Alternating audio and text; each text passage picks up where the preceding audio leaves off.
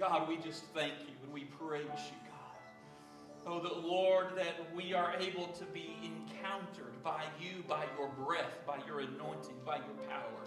And so, Lord, this morning, let your fire fall. Let your breath blow upon us and fill our lives, God.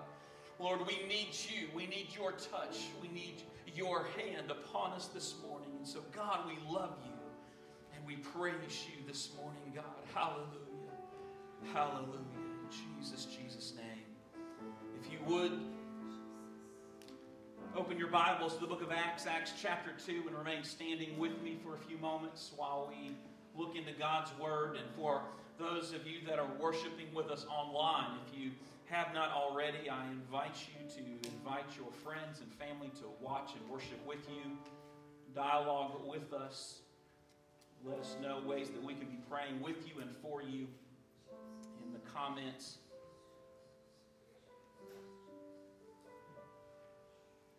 I have been burdened by the message this morning. probably burdened more for the message this morning than I don't know if I can say more burdened by this message than any other message, but certainly, if not the most burden or the greatest burden, one of the greatest burdens. In Acts chapter 2, we find, I'm going to be reading verses 1 through 6. And we find for us in this congregation probably what is a familiar passage of Scripture.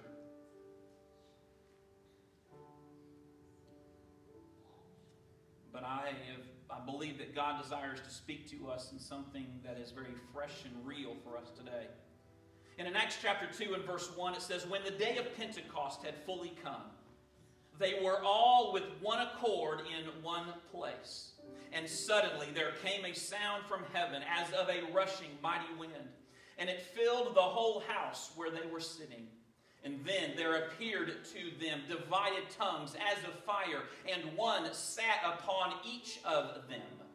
And they were all filled with the Holy Spirit and began to speak with other tongues as the Spirit gave them utterance. And there were dwelling in Jerusalem Jews, devout men from every nation under heaven. And when this sound occurred, the multitude came together and were confused because everyone heard them speak in his own language. God, I thank you for your word this morning. And God, I thank you, Lord, for that, God, that your word is alive and, and breathing and speaking into our lives this morning. And so, God, I ask that in the name of Jesus, that right now, that God, that you will open up our minds and hearts to be able to hear your voice this morning. God, Lord, allow your spirit to not just breathe upon us, but God, to speak to us this morning, God. Oh, Lord, as we come transparently before you, that God, that you will move in a mighty way in our service this morning, God. We need to hear your voice and move upon our hearts today. In Jesus' name we pray. And everyone said, Amen. Amen. You may be seated this morning. I am sure that all of us have watched the horrifying events of this week in our nation. We have watched the horrifying murder of George Floyd this week in Minneapolis and how it has rocked our nation. As a pastor, as a man of God, I want our congregation to know that it is, of course, my godly responsibility to be able to respond to this matter. And as Christians, we have to be concerned and we have to be ready to stand with one another, with our neighbors, where there is injustice, regardless of race. I have to confess that as the body of Christ, the reality is, is that we have failed many times throughout the generations. We have failed to address these issues, and we have failed to even take them seriously sometimes, and we have tried to maybe even ignore them where there has been injustice, where there has been violence, where there has been uh, wrong. Today, I am imploring us not only for myself, but for each and every one of us, for us as a church, that we as a congregation, that we as the body of Christ must do better.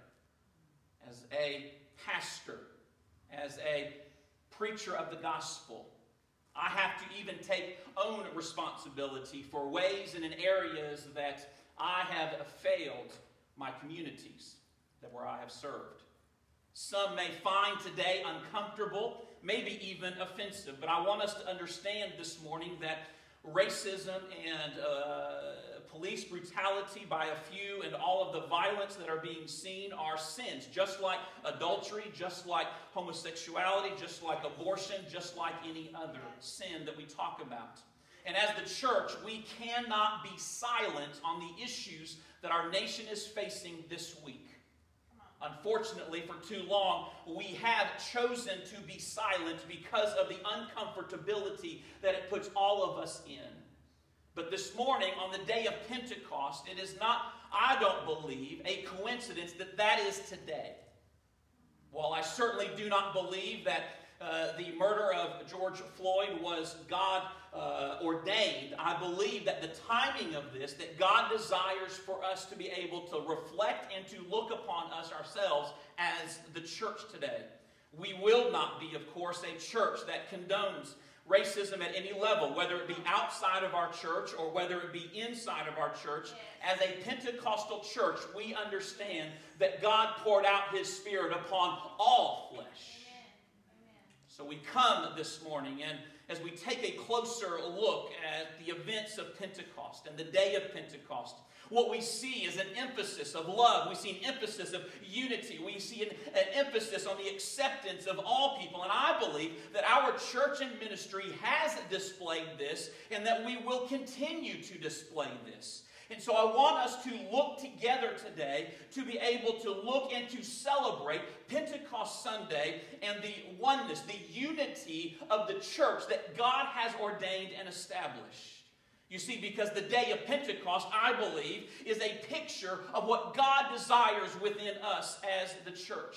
As we go through this morning, we will understand that we, on the day of Pentecost, have been empowered that we are empowered today. Uh, and Jesus knew uh, that we were going to, uh, he knew what we know now, and he uh, knew because he knew all things through all times. And we cannot be able to handle the things that we face in our lives. We could not face the circumstances that our nation is facing without the help and the infilling and the power of the Holy Ghost upon our lives. You see, what they did in the early church, what they did on the day of Pentecost was not possible without the outpouring of the Holy Spirit. When we reflect upon not just the events of Acts chapter 2, but as we take the book of Acts in its entirety and we look to it, we understand that their assignment, their calling, their duty could not be fulfilled without the outpouring of the Holy Spirit. And what we are facing in this last day age of the church age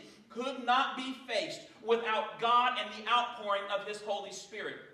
For all of us, maybe we're scratching our heads this morning trying to figure out how to fix everything that we are seeing currently.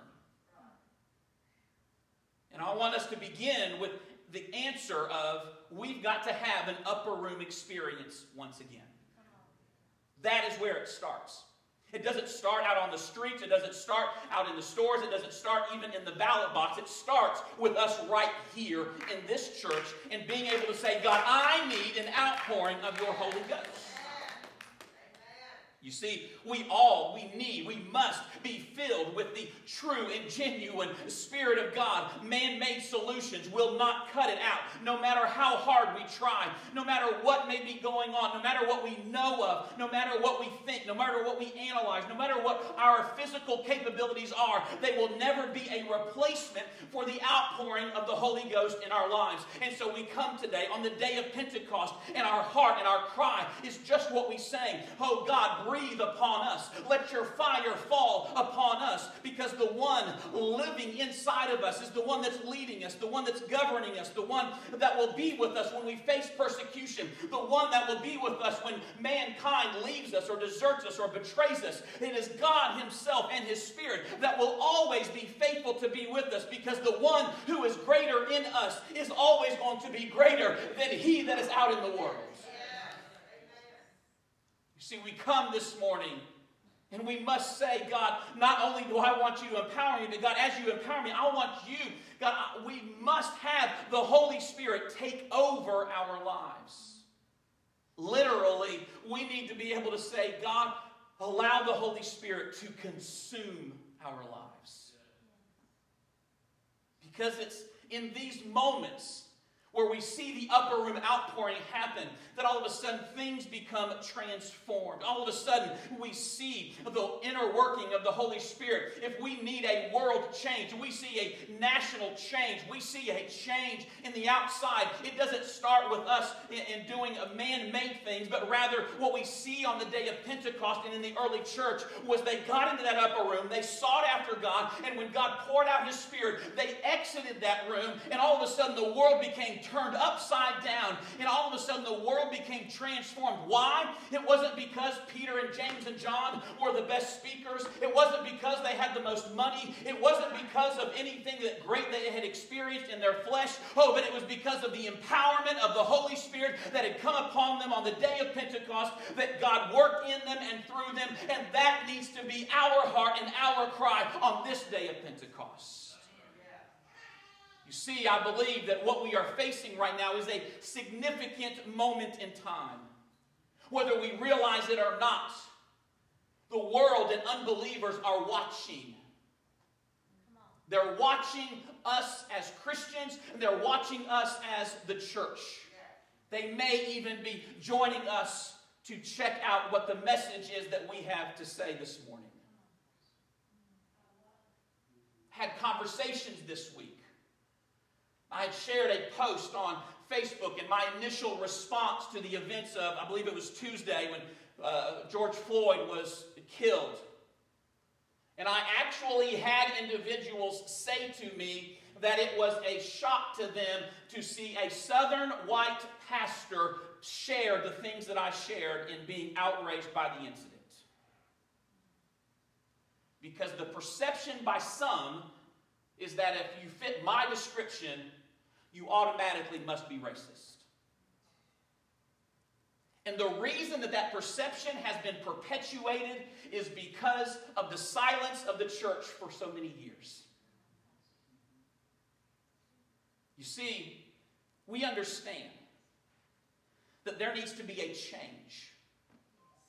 There needs to be a change in our culture. There needs to be a change in our society. There needs to be a change in terms of what we value, in terms of life, that we need to be able to say this morning, God, I need you to create that change. We can't make it happen.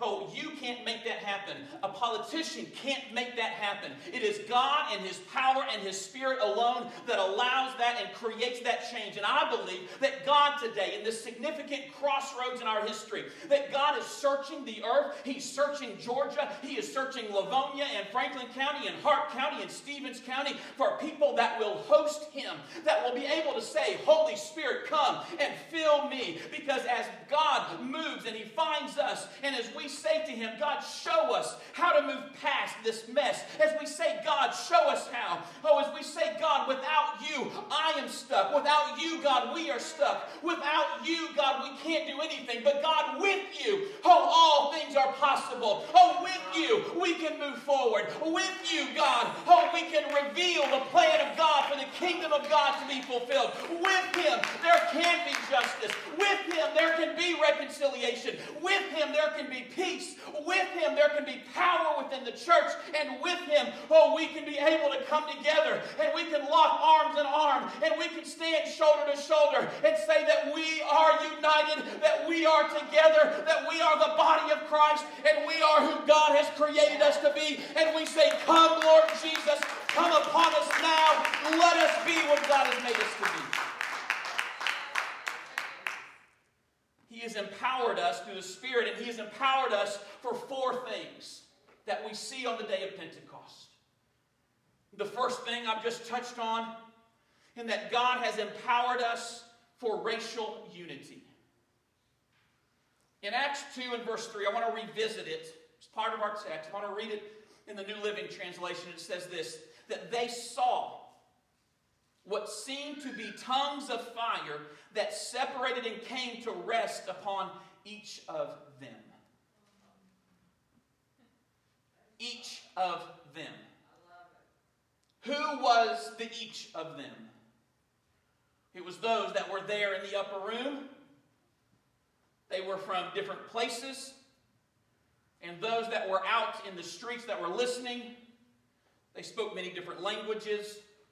And in fact, in verse 5, and it says, At that time, remember in our text, there were devout Jews from every nation living in Jerusalem. They had come uh, for the Feast of Weeks or the Festival of Weeks or the uh, Festival of the Wheat, and, and they had come. And so there were people from everywhere, and they had come. And I want to go to verse 9 and it says this, and it kind of goes through and identifies who these each of them that is being impacted by this. It says, Here we are Parthians, Medes, Elamites, people from Mesopotamia, Judea, Cappadocia, uh, Pontus, the province of Asia, Phrygia, Pamphylia, Egypt, and the areas of Libya around Cyrene, visitors from Rome, both Jews and converts to Judaism, Cretans and Arabs. And we all hear these people speaking in our own languages about the wonderful things God has done.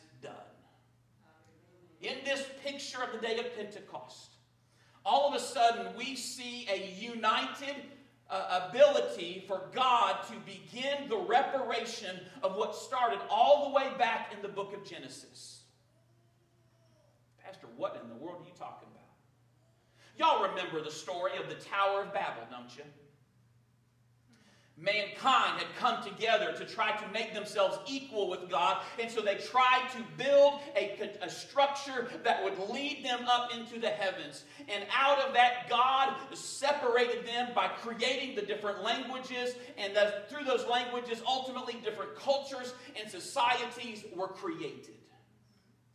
And here it is, all of a sudden, now on the day of Pentecost, that we see uh, this beginning of this reparation of what began all the way back at the Tower of Babel. All of a sudden, God is saying, Oh, that despite your native tongue or your native languages, I am now going to unite you once again through a common language that is not of this earth, oh, but is ultimately through the power of heaven. And as the power of heaven came upon the people in that upper room, all of a sudden, everybody from all of those nations that we just read, every single one of them heard a language that was their own. They all heard the same message, they all heard the same hope, they all heard the same thing happen. And so here we see, through the power of the Holy Spirit, a drawing together, a uniting, a unifying of people from different lands, from different nations, and different races. And it is in this understanding that we come and say that the power of the Pentecost day, the day of Pentecost, is all of a sudden found in this ability to be able to say, God, I need you and your spirit to come upon me. You see, but we know that the enemy of our souls wants to see us divided. Why? Because a house divided against itself cannot stand. Satan is literally trying to choke the life out of our nation, and may I add, the church. That is what Satan is trying to do. Jesus himself declared in John 10 10, he said, The thief does not come except to steal and to kill and to destroy. But he said, I have come that they may have life and that they may have that life more abundantly. Today we stand we come together. We are united in this building. And I believe that we are united in mind, we are united in heart, and that we can echo the sentiments of Acts chapter 2 that we are together in one place and in one heartbeat. And we come this morning and we are frustrated, we are upset, we may even be outraged outraged by all of the events that have taken place this week. And, and we are outraged by the, the, the devaluing the value of life. And we see this as a culture. We see this as a society, all the way from the womb, all the way through to the elderly, and every age and race in between. What we see as a culture, there has become this uh, limiting or this devaluing of life. And we as believers, we as the church, have to be able and willing to say, no, not on my watch, because that's not the declaration of Christ. Christ came to say, oh, that it is Satan who is out to kill. It is Satan who is out to take away life. It is Satan who is out to devalue. Oh, but it is Christ who came to declare that we could have life and have life more abundantly. And so today we come together and we say no. We speak out and we say no. We're speaking up for life. It doesn't matter what your race is. It doesn't matter if you're in the womb or out of the womb. It doesn't matter, oh, if you're healthy or if you're on your deathbed. We come together as the church and we say we make a stand with Christ for life and to have life more abundantly.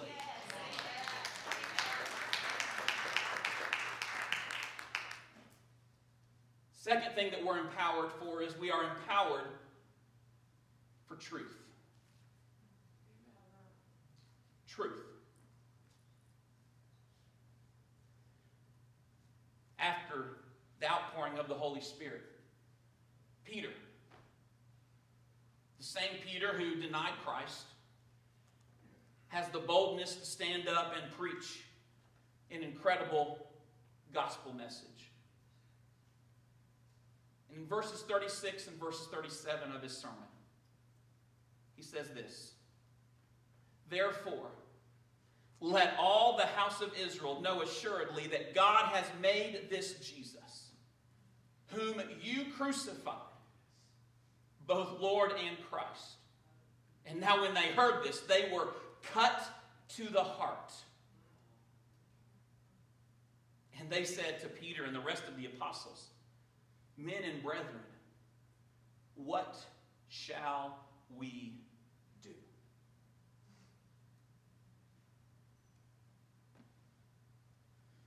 Truth. Peter is telling the people of Jerusalem, understand what he's telling them. Because they've come back together for this pilgrimage, the first pilgrimage since Passover. So here they are, 50 days from Passover.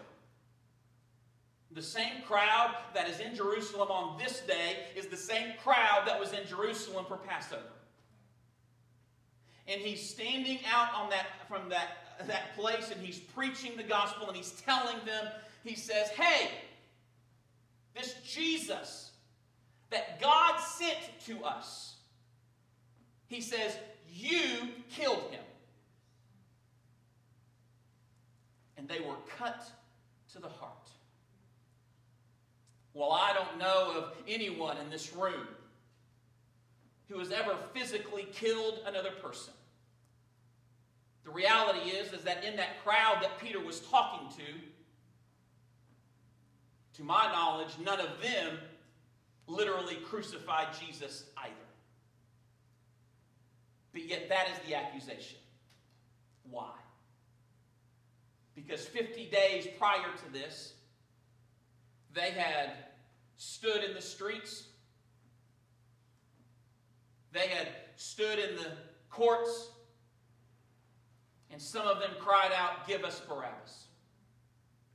Some of them cried out, Crucify him. And some stood on the streets that day and they were silent. It didn't matter whether they cried out, Crucify him, whether they cried out, Give us Barabbas, or whether they were silent. They all became complicit in the crucifixion of Jesus Christ. And so, this question for you and I today is what is our truth? What is the truth that God meets us with this day? The truth cuts us just as it cut them that day when there was a realization. I know all of you, and I know that, that we desire to do good and we desire to embody everything that God is. But I have been challenged over these recent weeks, both from Ahmaud Arbery, uh, just in our own state, and a community where we used to live near. I have been convicted of how many times have we, as the church as a whole, been silent on issues of injustice. Because the reality is, is that silence becomes complicit. Silence becomes uh, just a, a part, that we become a part of it. My prayer is that we will not be silent in these issues any longer.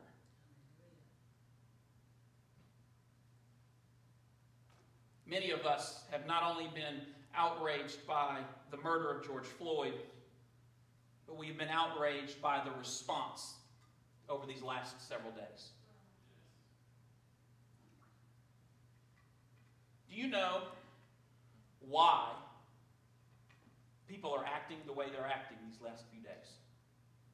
I'll go ahead and tell you, it's for most of them, it's not because they're bad people it's not because they think burning a building down is going to bring George Floyd back.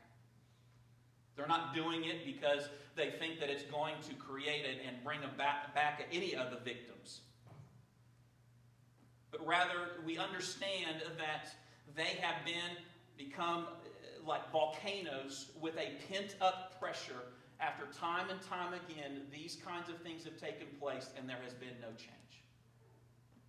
I am not excusing what has happened because there is no question that the vandalism and the arson and the violence that we have seen is wrong and it is sin, just as it was on Tuesday. But I want us to understand when you have a pent up volcano of emotions and frustration, that all of a sudden it doesn't take much for a match to be lit, and all of a sudden it becomes a powder keg that explodes. And that is where we are.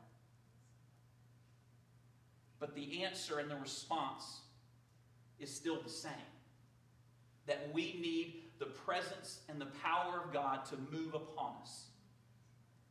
That while we need to be angry on behalf of those that have been marginalized or mistreated or even murdered, that we also need to be able to say, God, allow us to be a part of a change that is productive and not destructive that we need to be able to say that we're not going to allow the bad apples of a few to taint our perception of all. Because by definition, that becomes the very definition of prejudice. Whether that's based on race, whether that is based on occupation like police. I am thankful that the majority of the police in our nation, and to my knowledge, every single police officer in our own community, they are faithful, they are hardworking, and they have compassion for all people.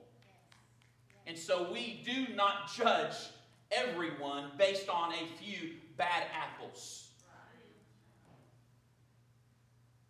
And so we come this morning and we say that I am not going to allow the truth of a few to dictate what I narrate as the truth for all. Let me say that again. We are not going to allow the truth of a few to dictate our own narrative about the truth of all. And so we come this morning and we say, Thank you to our officers who faithfully execute their job with integrity in character. We say thank you to those over these past week. Whether you realize it or not, there have been many peaceful, appropriate protests based on the events of the murder of George Floyd. But everyone knows that that doesn't get media coverage because it doesn't entice emotions from the, from the masses. And so we will not allow the, the actions of those few to dictate the truth for all. You see, on the day of Pentecost, they came together and they said, What shall we do? Maybe you're like me and have asked that question multiple times over and over again this week. I can say that we must not remain silent, that we must speak out in truth of God and His love. This is not just a African American issue. It's not even just an American issue. This is a Christianity issue.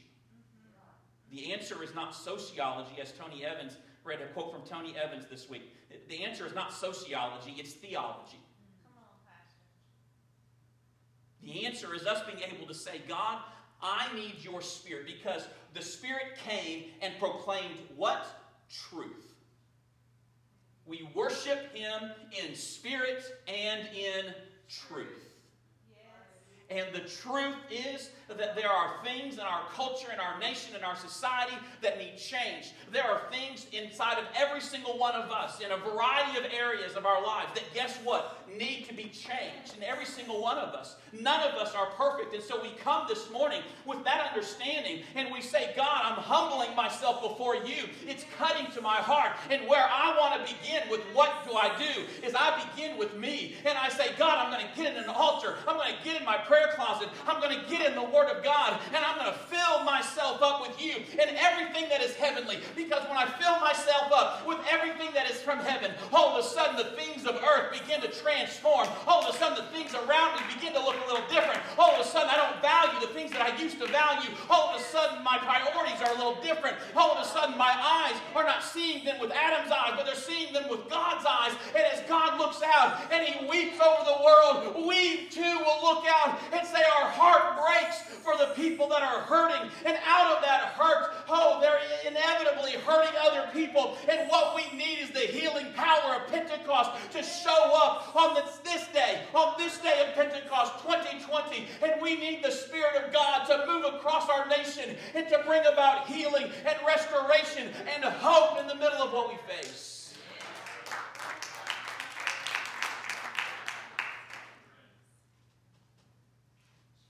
The third thing is that we are empowered not just for unity and not just for truth, but we are empowered, empowered to repentance.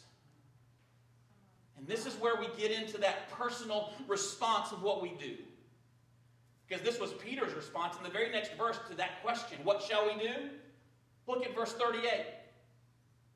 Peter says to them, Repent, and let every one of you be baptized in the name of Jesus Christ for the remission of sins. And you shall receive the gift of the Holy Spirit. You see, when we come before God and we say, God, I'm sorry. I'm sorry for those times, God, that I've been silent when I should have spoken up. God, I'm sorry when I didn't call someone out for a racist joke. Sorry when I didn't stand up for the mistreated. I'm sorry when I allowed the bully to overrun people around them. When we come before God and we say, God, I'm sorry, in that moment, what we see is a promise of three things. We see the promise of forgiveness. We see the promise of being baptized or being united with Christ. And we see the filling of the Holy Spirit. The gift of the Holy Spirit. We come this morning, and we as a Pentecostal church should know more than anyone else that the power of the Spirit is not just about uh, a shout on a Sunday, but it is about the empowerment to be able to be transformed in our lives so that God can use us and work through us to bring about transformation around us. You see, a long time ago, 2,000 years ago, the Son of God came and he took on, guess what? An injustice. He didn't deserve what the punishment of the crucifixion. He was blameless, but yet he took on the injustice. And he unjustly died as a perfect, innocent sacrifice for who? For my sins and for your sins too. And when he did that. He chose to do that. He did it so that he could bring an ultimate justice in his reign to a world that keeps throwing it back in our face and the lack of justice that we long for. And because of it, God grieves and we should grieve as well. And on this day, oh, I believe that what we see is God gathering together, oh, people of every race, every nationality, every ethnicity, everyone, and worshiping before the King. And I believe that when we get to heaven, guess what we're going going to see? we're going to see the exact same thing. People from every nationality, every race, every ethnicity, oh, every place coming together around the marriage supper of the Lamb, around the throne room of God, declaring, Holy, holy, holy is He. Worthy is the Lamb. And so, if that's the picture of heaven and that's the picture of Christ, then why in the world is it so hard in the year 2020 for us to be able to say, Let us see that vision here. Let us see that vision now. Let us be able to experience it and get a glimpse into heaven as we say, Oh Lord, send them from the east, the west, the north, and the south, and let them all come and find the life giving hope of Jesus Christ through the power of repentance, through the power of salvation, and us being able to say, God, here we are, use me and work through me. You see,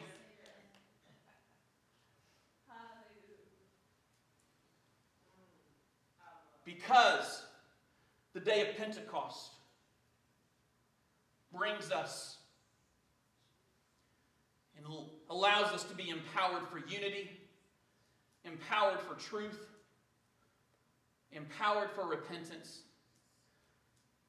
We are able to say, God, we are able to be empowered with hope. Hope. It is hope that we come this morning declaring that God, it doesn't have to be what we've seen over the last week. It doesn't have to be. In verses 46 and 47, the conclusion of the Day of Pentecost chapter. The Spirit has been poured out, Peter has preached. And this is what it says. And so they continued daily with one accord. Verse 1 began with them being in one accord in the upper room. The Spirit was poured out, and all those people from all the different nations that had come together, all of a sudden now, at the end of the chapter, 3,000 got saved, added to the church, and they're still in one mind, one heart, and in one accord.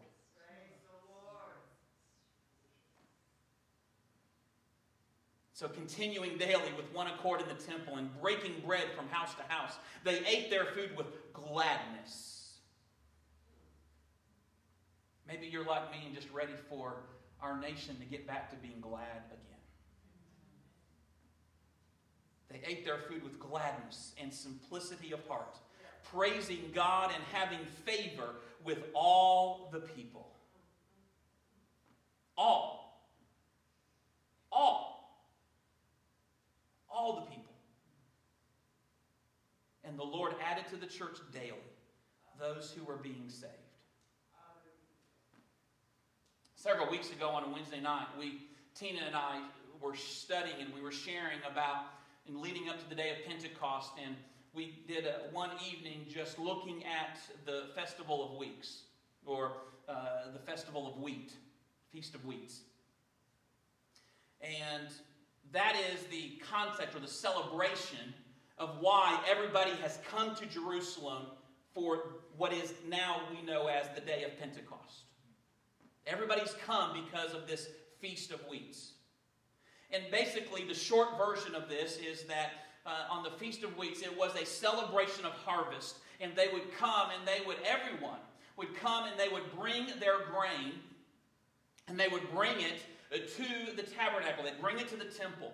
And when they brought it to the temple, uh, they had uh, they prepared it, and they all gathered together, and they brought it to the temple, and it was put into a grinder. And that grinder would go through, and it would process the grain. It would process uh, the wheat. And what we see in that grinder is this. It didn't matter of all those nations that we read about earlier they all brought their wheat. That meant that there was wheat from Egypt, there was wheat from Phrygia, there was wheat from all of those places. There was wheat from people who were wealthy, there was wheat from people who were in poverty or impoverished. There was wheat from the middle class. There would have been wheat from those that are in priestly service. There would have been wheat from just uh, servants in people's households. there would have been wheat from all walks of life brought to the temple on this day.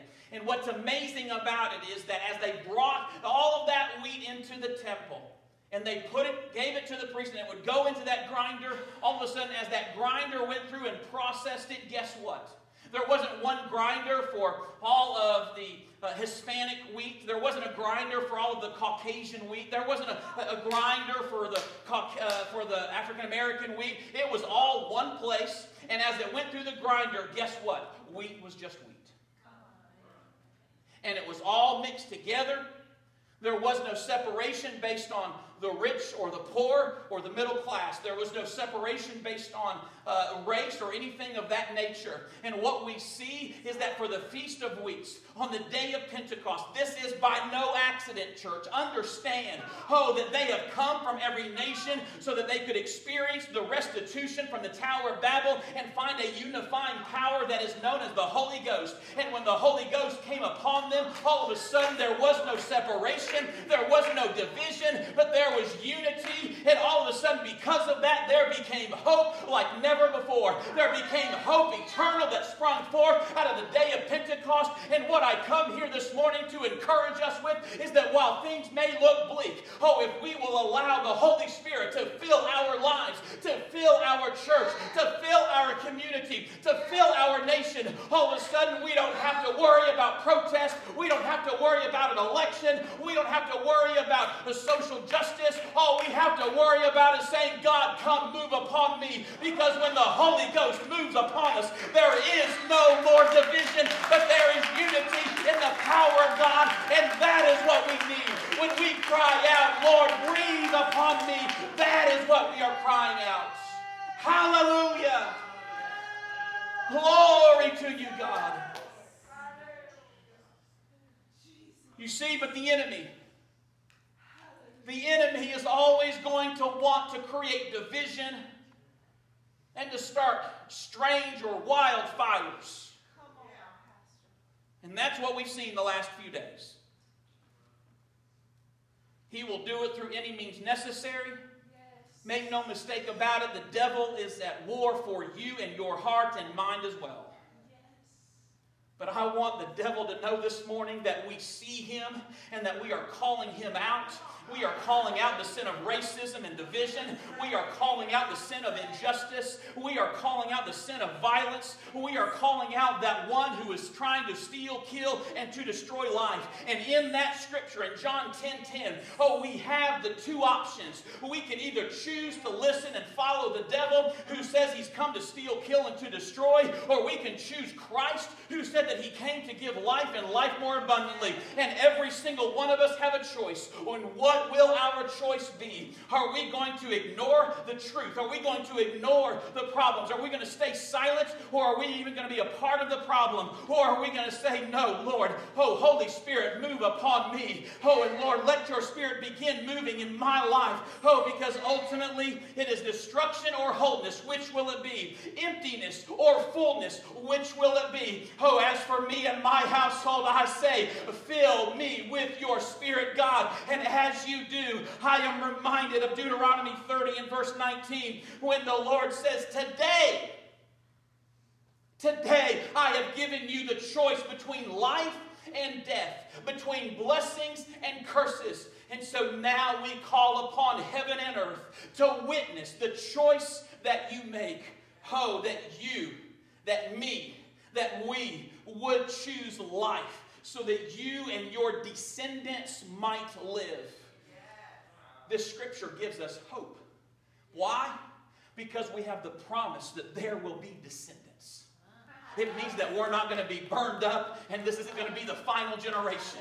It means that there is a descendant to come, there is another generation to come, and it's up to us to make sure that we choose life. Why? So that our children and our grandchildren will have life no matter what the Lord may declare in terms of His timing of His return. I'm going to say, God, as long as I have breath on this earth, I'm going to choose life and I'm going to choose life more abundantly. And I'm going to choose to be full of the Holy Spirit rather than empty. I I'm going to choose life over death. Oh, and I'm going to choose the one who is with me instead of against me. I'm going to choose the one who came to give rather than take. And I'm going to choose to say, God, I need the grace of your power. I need the grace of the cross and I need your healing power to move within me. Because if we can understand that, it is here and now that we can live out the fulfillment of what Jesus declared. The gates of hell will not prevail against his church, and that is who we are. And if we will live that out and be able to make a stand and be able to say, God, this is who we are as believers, this is who we are as Lavonia Church of God, and the same ministry of hope and the same ministry of unity unity, the same ministry of togetherness that we at Lavonia Church of God have been and will continue to be. I know that God is going to move in a mighty way. And just as He used the 12 disciples to turn the world upside down, and within weeks you had thousands and thousands of people, oh, coming to know the Lord, I believe that there are thousands and thousands of people who are needing to know the hope of Jesus Christ, that we are not doomed to failure, we are not doomed to violence or destruction or murder. Oh, but rather we can stand together united, saying, God, it is by the power of your Spirit that we come this morning. Hallelujah. If you would stand with me this morning, I want you to lift your hands and surrender and worship to Him. Hallelujah. That by His strength that we can declare, God, we need you. Are you empowered this morning? If you're not empowered by the Spirit, then you need to cry out and say, God, empower me. Empower me. Oh, with all the fullness of who you are and what you have for me. Oh, the fullness of being able to say, God, let us be united. Let us be able to say, God, oh, empower me with your truth, the truth of salvation, the truth of redemption. Oh, and so, Jesus, right now, we just cry out to you and that God, as we pray together that God, that you will search our minds and hearts. And in those places, in those areas that God, that we need to repent, God, lead us to that truth. That you will help us to repent. That God, that you will help us, God, to be able to come before you and in that repentance. That God, that you will just be able to, oh Lord, fill us Fill us with your presence. Fill us with your spirit. Because when you do, oh God, I pray, oh that God, that you will move upon us. And that God, you will dispel fear. That God, that you will bring healing to our land. That you will bring healing to our communities, God. Oh, I pray that you will bring healing to those that are hurting. That God, that right now, that God, that you will put protection around, oh, us. Put protection around those that are being, oh, uh, stereotyped or misjudged or uh, being victims of being, being prejudiced against, God. Oh, that you will protect them. God, I pray for your Holy Spirit to unify us, God, as believers. Stand standing firm upon your principle that God, that you came to give life and life more abundantly. Oh God, search us. And as you search us, empower us. Fill us this morning. Fill us with your presence. Fill us with your power, God. We need you, Lord. We need your touch. We need your presence, God. Hallelujah. Hallelujah. Glory to you, Jesus. Breathe upon us, Lord. Breathe upon us by the power of your Spirit. In Jesus, Jesus' name, God. Hallelujah, hallelujah.